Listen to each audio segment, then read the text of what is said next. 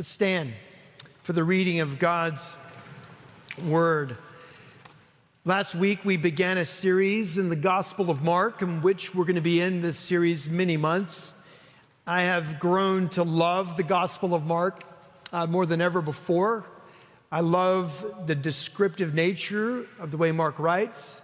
I love the context that he was writing in, in Rome, in a time that was very evil against the church as Nero was killing Christians. I love the fact that John Mark was one of the men carried along by the Holy Spirit to write these words. And the words that we're going to hear today come in the middle of chapter one. And it's Mark recording what he felt was most important that are the first words of Jesus in his gospel. Chapter 1, verse 1 and 14 and 15. The beginning of the gospel of Jesus Christ, the Son of God. Now, after John, that's John the Baptist, was arrested, Jesus came into Galilee proclaiming the gospel of God and saying, The time is fulfilled and the kingdom of God is at hand. Repent and believe in the gospel. This is the word of the Lord. Thanks be to God. Please be seated. I taught my teacher to yo yo. She taught me to read. And whenever you're learning to read, and some of you are learning to read right now, your teachers explain to you words. They teach you how to spell words, how to sound out words, and how to define words. Sometimes your teachers will say, put this word or this list of words into a sentence. I remember doing that even for Mrs. Tedford. And I remember when I didn't know what a word meant, that I was supposed to go look that word up in the dictionary. Because if I didn't know what it meant, I couldn't put it in a sentence. But sometimes I didn't want to take time to look up the definition. So I would write this sentence Ashley doesn't know what astonished means. or Tim doesn't know what abide means. And that's what my sentences would look like. And Mrs. Tedford and many teachers after her would call me up and say, that's not the kind of sentence we're looking for. I think we do the same thing with the word gospel and the same thing with the word kingdom. I don't really think many Christians really understand the depth of what these words mean. That's not a rebuke, it is a simple acknowledgement that because these words are so significant, so deep, mean so much, as believers, we need to have a Holy Spirit given definition that comes from the Word of God, from the mouth of our Savior, from those carried along to write this holy word. The word gospel and the word kingdom should always astonish us. Astonished is a word that Mark uses often. That's why I'm using it so often. And it is not primarily an emotion, it's a reality. When you experience something that astonishes you, you just are astonished. If you have to make yourself astonished, you're not astonished. So when I say astonished, I don't mean it's emotional. It can be. In fact, often it is because it overwhelms you. And the gospel should overwhelm us. And the kingdom and its connection to the gospel should overwhelm us. But if we don't understand the definitions, they will not overwhelm us. We will not be astonished.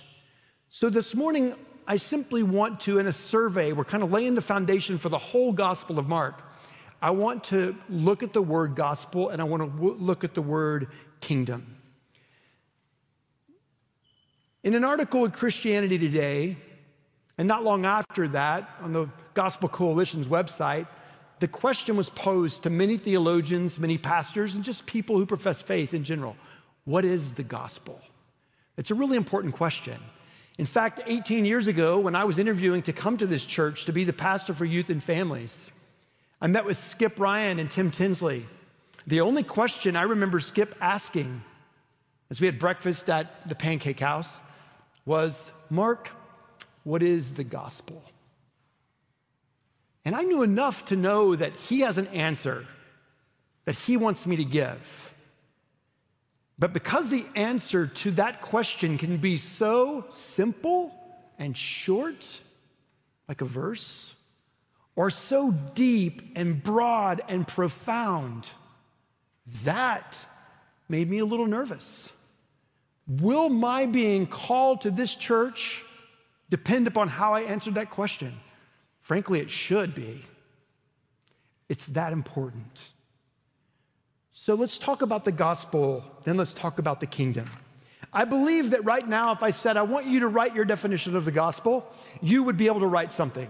Most who are in Christ would say it's the good news, and it is. But the word good news is true for all sorts of areas of life. In other words, if a soldier who's not a Christian at all runs as a herald to his general to bring good news, that's the gospel. That's what that word means. So for us to say it's good news is not enough. It is good news. In fact, it's the good news. It's the great news. It's astonishing news. But why? And I'm convinced that if you wrote down a definition and we could turn towards one another and I said, share your definition, you would be surprised how different they are. They would have elements that perhaps were the same, but they might leave certain things out that are really significant. And that's because this word is dynamic.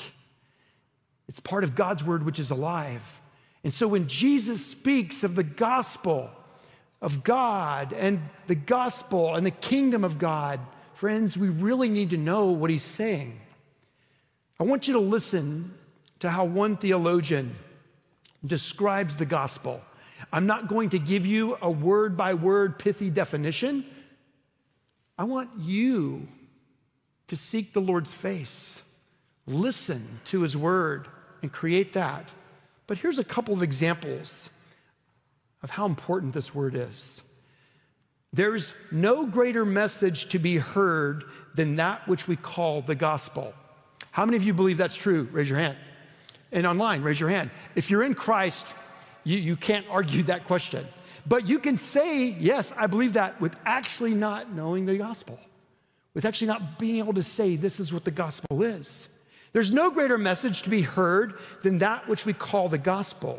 But as important as that is, it is often given to massive distortions or oversimplifications. That's been the problem of mankind from the beginning. We either add to the gospel or we water it down. The gospel is called the good news because it addresses the most serious problem that you and I have as human beings. That's true. But if I were to say, what is the most serious problem that human beings have, including you, including me, what would you write? How would you describe it? How you describe it in its depth begins to explain how powerful the gospel is. What is the greatest problem that we have as human beings. It's sin. And sin is deeper in us than we know or want to admit.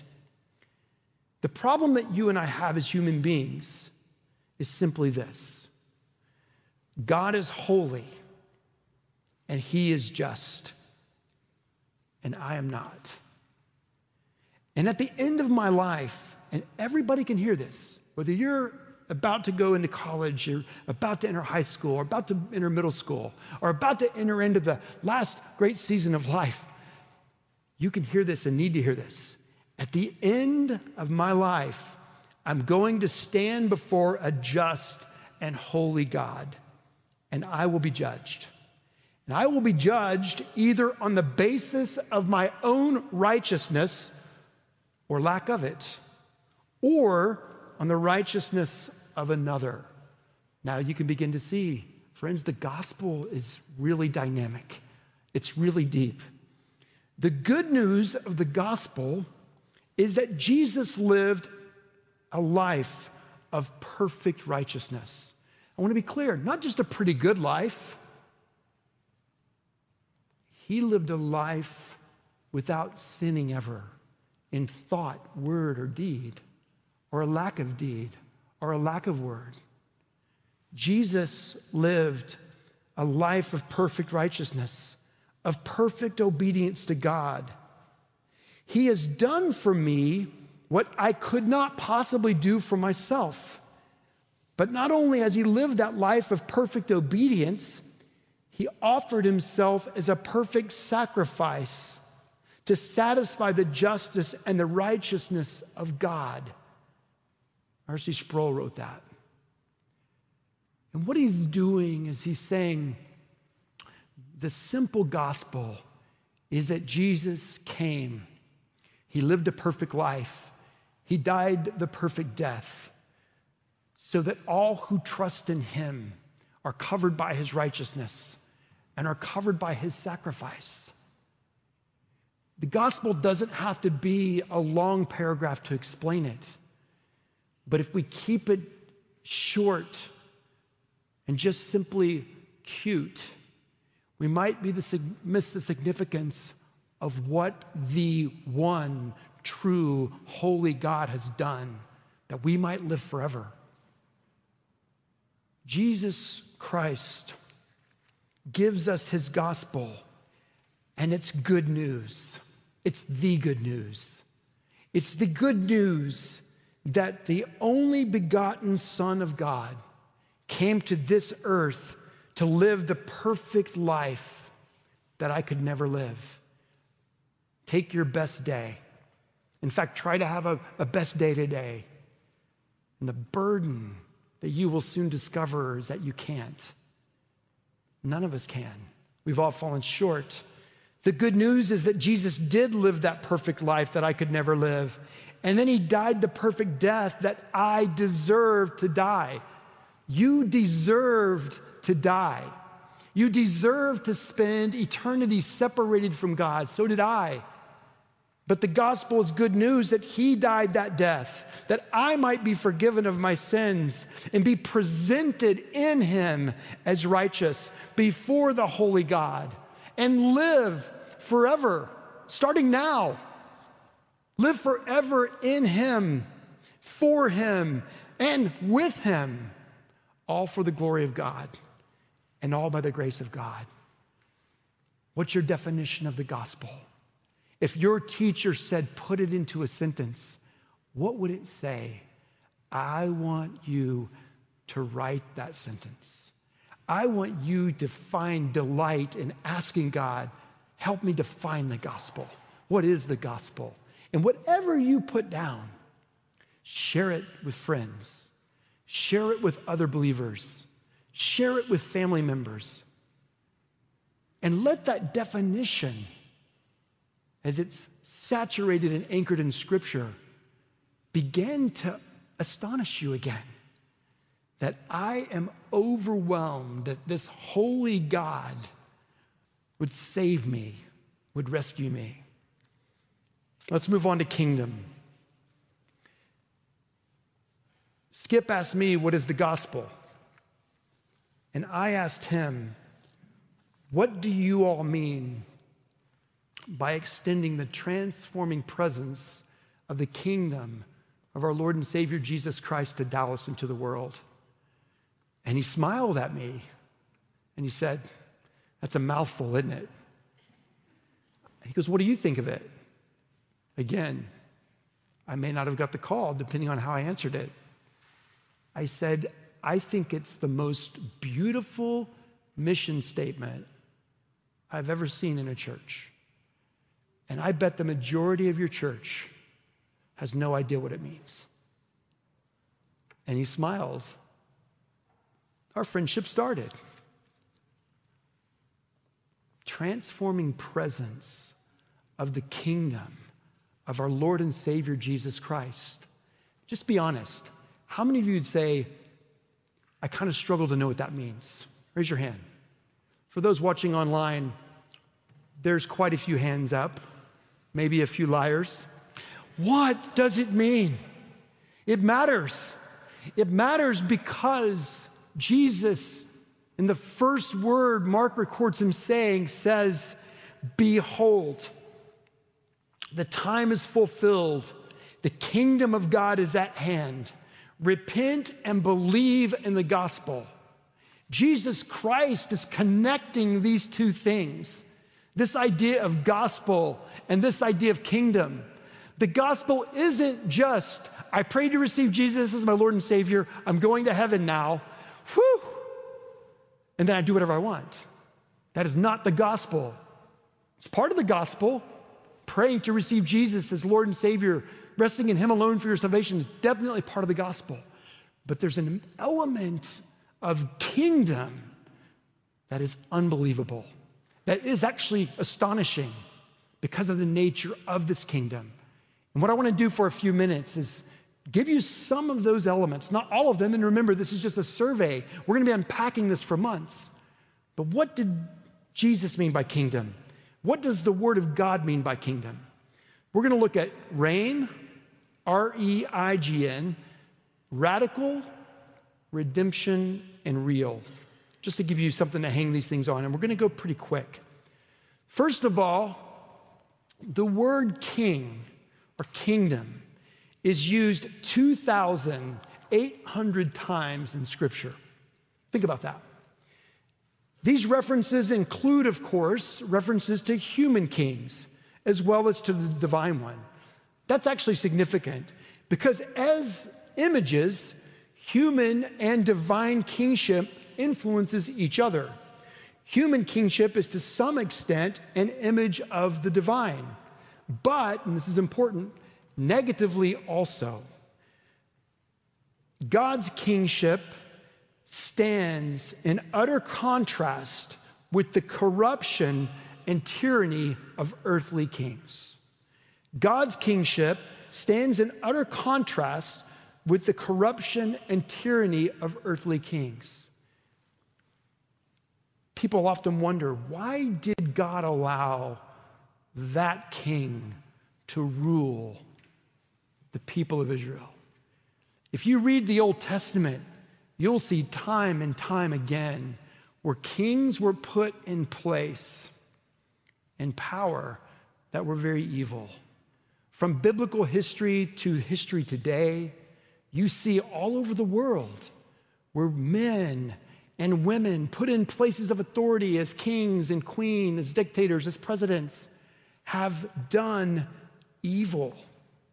God's kingship stands in contrast with the corruption and tyranny of earthly kings. God's kingship is radically different than an earthly kingship. When we hear the word kingdom, God's kingdom, we tend to think geographic. We tend to think about one particular country, a, a nation with borders, and that a specific king has the authority and reign over that particular area. That is not how we should think of God's kingdom. Sinclair Ferguson says we tend to associate kingdom with a geographical area over which a monarchy reigns. But in Scripture, the kingdom of God describes an activity. God reigns over his people and over his world. That rule was exercised or is exercised wherever God is present. And because the king we're talking about, Father, Son, Holy Spirit, is omnipotent, all powerful, omniscient, all knowing, and omnipresent, everywhere present, that is God's reign. Kids, here's what that looks like. How many of you got woken up last night or before you went to bed, you began to hear thunder and you began to see out your windows lightning? In the book of Job, as it speaks about this incredible reign of God, God says to Job, Does the lightning go out from you and report back to you, This is where I've been? There's not a part of God's creation not one bolt of lightning, not one hair on your head that God is not completely in control of. God's kingdom means his reign. And God's kingdom is held by his hands. God's kingdom is under his control. Secondly, God's kingdom means reign, but I also want you to know that his kingdom is a radical kingdom. Radical means at its core. What I want you to understand and what you're going to see through the Gospel of Mark is that their expectation of this messianic king, their expectation of what Jesus was going to bring as the promised king, was way different than Jesus' idea and plan. They wanted a physical political leader that would push against the nation of Rome and others who were oppressing them. That was not God's plan. God's plan was to usher in a kingdom in which he reigns that is far more radical and far different than they could have ever imagined. That's why, as Jesus speaks and begins to describe his kingdom and begins to say, I must go and be crucified, killed, I'll be raised from the dead, they couldn't believe it. Even those who walked closest to him. That was not what they had envisioned, it was not their plan. God's kingdom was a radical kingdom. And dear, dear brothers and sisters in Christ, it still is. When people are called to Christ and they rest and receive Him alone for their salvation, they're called into a radical kingdom that is calling us in Christ to constantly surrender, to die to self, to do the things that we would never consider doing, like loving our enemies and praying for those who persecute us, giving sacrificially and generously. God's kingdom is a radical kingdom because what Christ is saying is, you must only abide in me in a part of being a part of my kingdom. So, what Christ is doing is he's tearing down all the other kingdoms that you and I are building up because his alone will last. God's kingdom involves his reign, it's a radical kingdom, and it's centered on redemption, it's centered on rescue. It is centered on God rescuing a people that He has called to Himself. And this is what's astonishing. He isn't picking out people who are pretty good. He's not looking at Andy and saying, he's better than this guy, so he'll make it. He's taking a people called to Himself rescuing them while they're still sinners. God's kingdom is all about redemption from beginning to end. And his kingdom is real. Jesus said this. Look with me again at verse 15. The time is fulfilled, the kingdom of God is at hand. Here's what Jesus meant the time is fulfilled. In the Greek, there's two words for time and they really matter. One is chronos, and that means the passing of time. Like right now, it's 11:55. Many of you have been here about an hour. We only have an hour to go. Just making sure you're with me, children. Not that much longer. Chronos is the passing of time. But the word kairos means a particular moment in time that is so significant it defines everything that comes after it. And that's the word that Mark is using here to describe what Jesus said. The time, the kairos, is fulfilled. Fulfilled in the Greek means it's like a cup where you've poured too much and it just continues to overflow. Jesus is saying, I am here. I am the king. This is a significant mark that defines everything that comes after it. And it has. One way to understand this in English, because we do not have a word that corresponds to this distinction very well, is to think about the English words historical and historic. Everything that happens is historical. You being in this worship service or watching online and participating in this worship service is historical. It's chronos, it's happened. But not everything is historic. Historic is when something happens to a person, to a family, to a church, to a nation, to the world that is marked.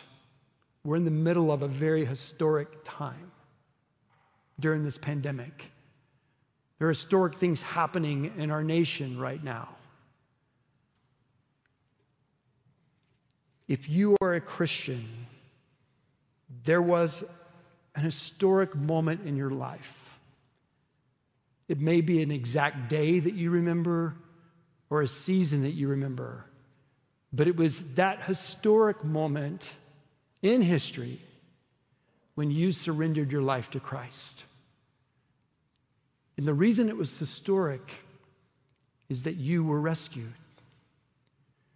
Paul says, if anyone is in Christ, he is a new creation. The old is gone, the new has come. God's kingdom is real. But there's a tension that exists that we feel so greatly. And I'm going to end with this. The tension is between the kingdom having already come and us waiting for the consummation. And what that means for all who are in Jesus, who've trusted Christ, it means that our salvation is complete in Christ. But sin that wages war against our soul will not be destroyed until he returns. Already we experience his presence. Already we experience his peace. Already we experience his power. But this side of heaven, we also feel the effects of a world that's building other kingdoms, of a world that's being torn apart, of a world where natural disasters still take place, and we pray for those people in a world where disease still destroys lives, in a world where deep divisions destroy peoples and churches and marriages and families. We, this side of heaven, experience what it means to, to be a part of green pastures and still waters. And yet, we need a song like Donnie Ray sang, that reminds us that there's a lot of burdens. Here's what's amazing about the kingdom and why it matters so much with the word gospel. The kingdom of God is the historical program. You may not love that word, it just means his plan. The kingdom of God is the historical plan of God coming to overcome his enemies to redeem his people, and to bring his lordship to bear on all areas of created reality. John Frame says this the, the kingdom begins in Jesus himself and in the working of the Spirit, bringing people to acknowledge him as king. Listen to this, and then I'm going to land the plane. Since Jesus' ascension, the kingdom of God is the work of God through his people bringing Jesus' kingship to bear on the whole world. It is bringing people to bow the knee to him in every tongue to confess his lordship. It is turning people into disciples and baptizing them in the name of the Father, Son, and Holy Spirit, and teaching them to observe everything Jesus has taught us. So, the Great Commission is God's plan for cultural change. As individuals bow the knee to Christ, they discover that worshiping Jesus must lead to action, bringing Jesus' teaching to bear on everything. God's intention is that believers will not keep the kingdom to themselves, but will bring it to bear on all spheres of human life. As believers take their faith into their workplaces and culture, they take the kingdom with them. And that is why understanding that word matters. It is not a kingdom that is meant to say, let's just come and huddle and wait. It is a kingdom mandate that says, because you have been rescued and you have been redeemed. You are to go as salt and light into all parts of the world where you work, where you play, where you vote, where you engage in all sorts of cultural issues. The church must enter in because the kingdom of God matters. And people who are outside the kingdom are not going to build godly kingdoms. And some who are building ungodly kingdoms are just like you were and just like you would be if there had not been an historic moment in your life. As the church in this historic moment, we need to go forth as his people, as salt and light, bringing the hope of the gospel and the kingdom of God, his reign, his radical kingdom, his redemption. His profound sense of love and mercy because it's real. The last R word is repent. In 18 years, probably a dozen times, I've went down Oak Lawn heading north, stopped at the light at Wycliffe, and watched people turn right. Now, if that doesn't shock you, it should, because that's a one way street. And every time the same thing happens, sometimes quicker than other times, the brake lights come on, and then the white reverse lights, because people realized I am driving the wrong direction on a one way street. Repent means to turn you're going the wrong direction. And what you're going to discover in the Gospel of Mark is that Jesus is going to say over and over again repent and believe. But what does he say to repent and believe? Believe in the gospel. Today, if you're watching or if you're present here, this might be an historic moment. This might be the day in your life when you come to saving faith and say, I want to be connected to Jesus. I want to know I'm in his grip for his glory and good. I want to be forgiven and make sure I'm part of his kingdom. If that's you, then pray and ask the Lord to save you. If you've already prayed that prayer, and you know of that historic moment in your life, whether it was a day or a season, let me urge you to see this that as followers of Christ, already justified in sanctification, there are many more historic moments. There are many more historic moments when we realize I am going the wrong direction. And many who profess Christ are too. We need to hit the brakes, put it in reverse, and turn back towards who Christ says he really is. I'm not talking about losing salvation. I'm talking about being made more and more like Jesus. And one of the things that you're going to see in this gospel over and over again is the theme of blindness and deafness and lack of belief.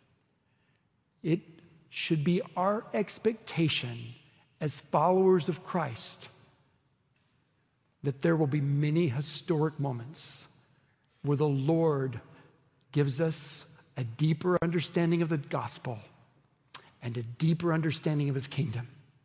And when we hear it with those eyes that have been renewed, we become astonished. You cannot make yourself astonished. I can't make you astonished. But God can. And God does. And when He does, mark it as historic. Lord Jesus Christ, please have mercy on us. Please restore our sight. for those this day who do not know you, would you make this happen for your glory's sake? That even now they would turn and pray to you for salvation and rest and receive you alone.